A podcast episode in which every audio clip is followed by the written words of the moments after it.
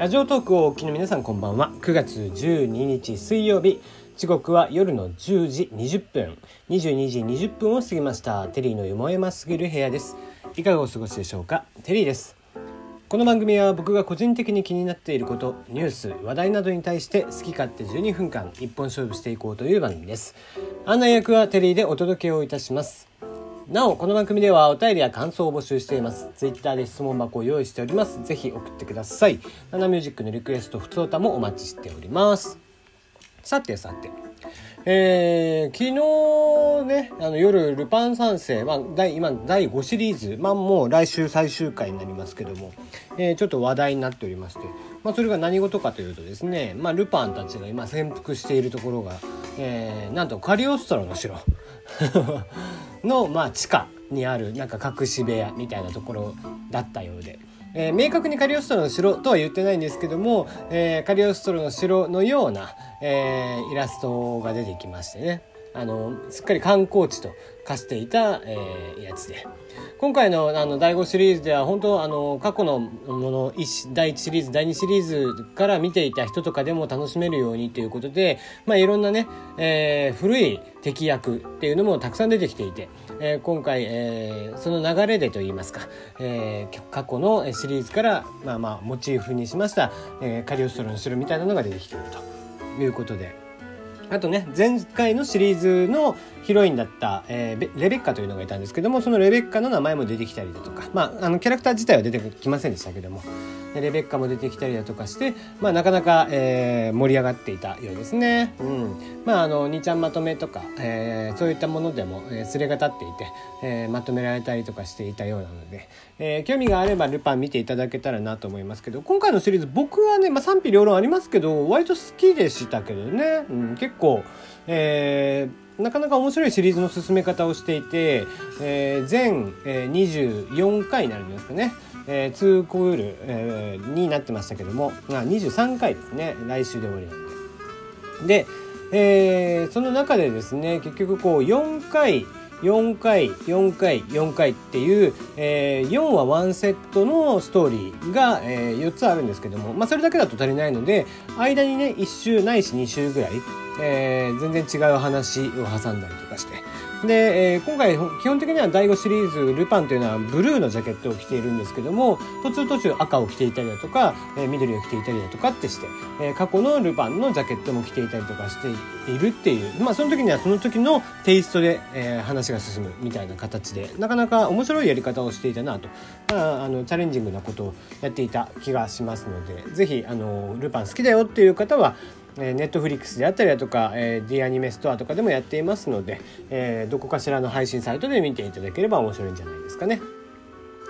はい、えー、まあ商品というのはねえー、何がきっかけで売れるかわからないっていうことなんですが、えー、ヤクルトがネットフリックスの効果で、えー、海外で爆売れをしていると、えー、ヤクルト広報さんは話題になっているのは知っていますということで、えー、ネットフリックスの映画こちらでですねヤクルトが登場するシーンが話題となっていて海外でも注目を浴びていると。えー、その結果、えー、ヤクルト社の株価約2.6%も上昇したとの分析も出ているほどです。きっかけになりましたのは、8月の17日から全世界公開されている、えー、全世界配信されているですね、えー、ネットフリックスオリジナル映画、好きだった君へのラブレターという作品の一シーン。えー、女子高生の主人公の、えー、こっそり書き留めていた5通のラブレター。こちらがなぜか本人に、えー、渡ってしまうというラブコメディでございます、えー、手紙を受け取った本命の相手への態度をごまかすためさほど好きでもない、えー、他のことの、えー、偽装交際が展開されるということで。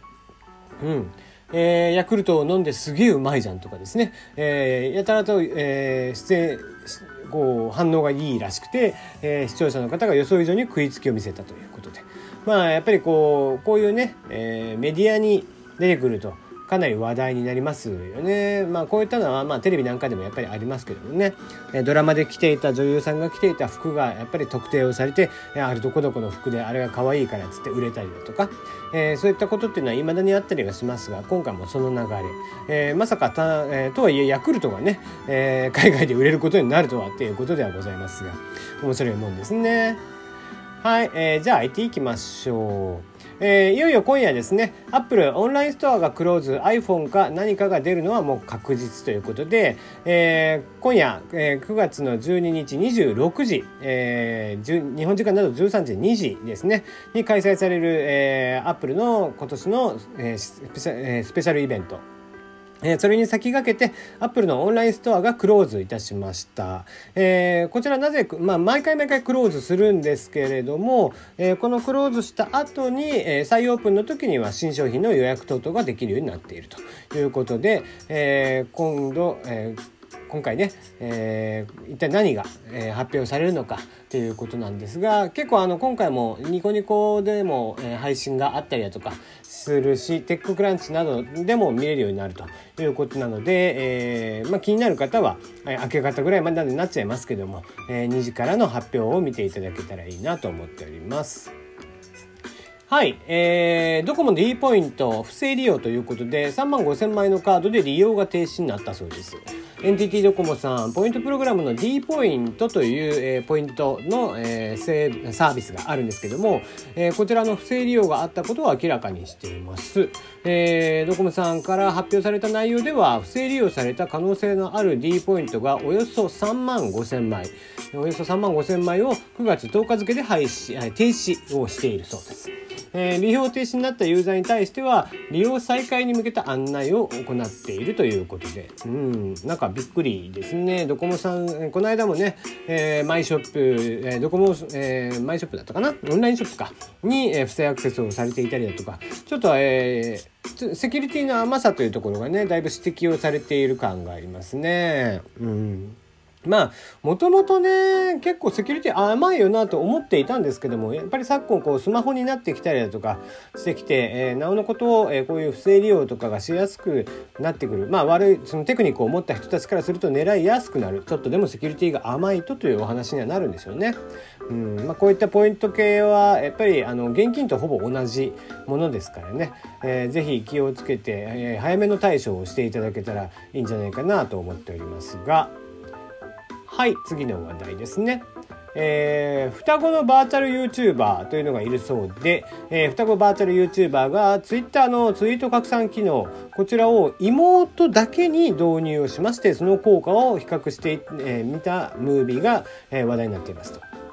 えーツイッターには多くの人にツイートを見てもらいたいという人のための有料サービスでオートプロモートというのがございますと。えー、そんなオートプロモートについて、えー、チャンネル登録者6万人を突破する双子バーチャル YouTuber のオメガシスターズ、えー、この2人が同同じくらいのフォロワー数で同じ活動をする双子の姉妹の片方だけがオートプロモートをすると一体どれくらいフォロワーに差が出るかといった実験を行いました。えー、まあ結果としてはですね、まあその1万円だけ課金したということで、えー、まあこちらそのオートプロモートというのはもともと個人でもやることができるものなんですけども、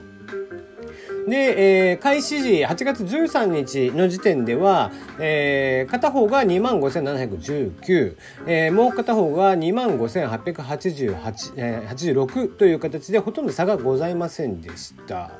で、えー、結果的にですね1ヶ月後どのように変わったかっていう、えー、結果なんですけども、えー、プロモーションを導入した方は6,000人、えー、増えていると。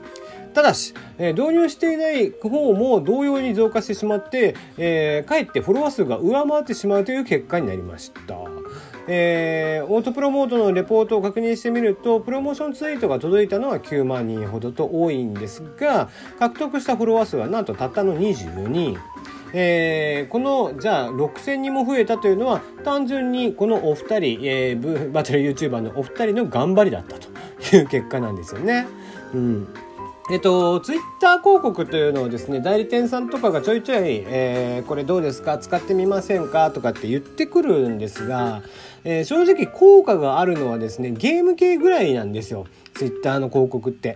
えー、非常にコンバージョンが薄いんですよね、やっぱり。えー、まあそれはもうタイムラインの仕組み上どうしてもさっと流れてしまうっていうのがあって、えー、まあ必要ない情報っていうのはもともとそのタイムラインってバッて流し見をしていくっていうのが多分皆さんも使い方としてなんとなくそうなんじゃないかなとは思うんですが。その中で、えーまあ、動画広告とかがあったりはしますけども、えー、動画広告とかできちんと映えるものって言ったらやっぱりゲーム系とかぐらい。あとはそうですね、えー、あんまりうんまあエンタメで動画にしやすいものとかはある程度コンバージョンは上がるのかなという気はしますが、うん、テキストメディアであったりだとかえー、基本的にはこうやって、えー、個人のプロモーションみたいなものであったりだとかっていうのは正直多分コンバージョンはそんなに上がってこないっていう印象はありますね。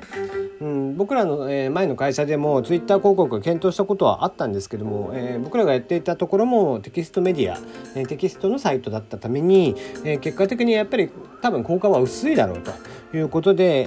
えー、それはまあ、検討した結果しなかったっていうのがあったわけですがうんまあゲーム系以外のところっていうのは正直このツイッター広告ってあまりやる意味がないかなっていうのが僕の印象ではあったりしますね。はい、えー、最後、行きたくないが60%も、えー、希望数達成なるか五輪、えー、五輪五輪のボランティアということで東京オリンピックのボランティアの、えー、募集ですね。いよいよ今月末から開始になりますが、えー、11万人かな？の募集に対して、えー、行きたくないと言っている人が参加しないと言っている人がなんと60%もいると、えー、まあまあ当然かなという気がしますね。募集要項とかを見ている限り、うん、結構これをタダでやれっていうのは無理があるよなという印象。まあそもそもボランティアという言葉自体もともとは志願兵という意味であって無料で何かを、えー、タダで何かをさせるとかっていう意味ではないわけですよね。なので、えー、例えば、えー、白球であってもある程度お給料を出してあげてその上でやっていただくとかでないと、えー、ボランティアが集まるっていうのはちょっと見込みとして甘いんじゃないかなという気はしますよね。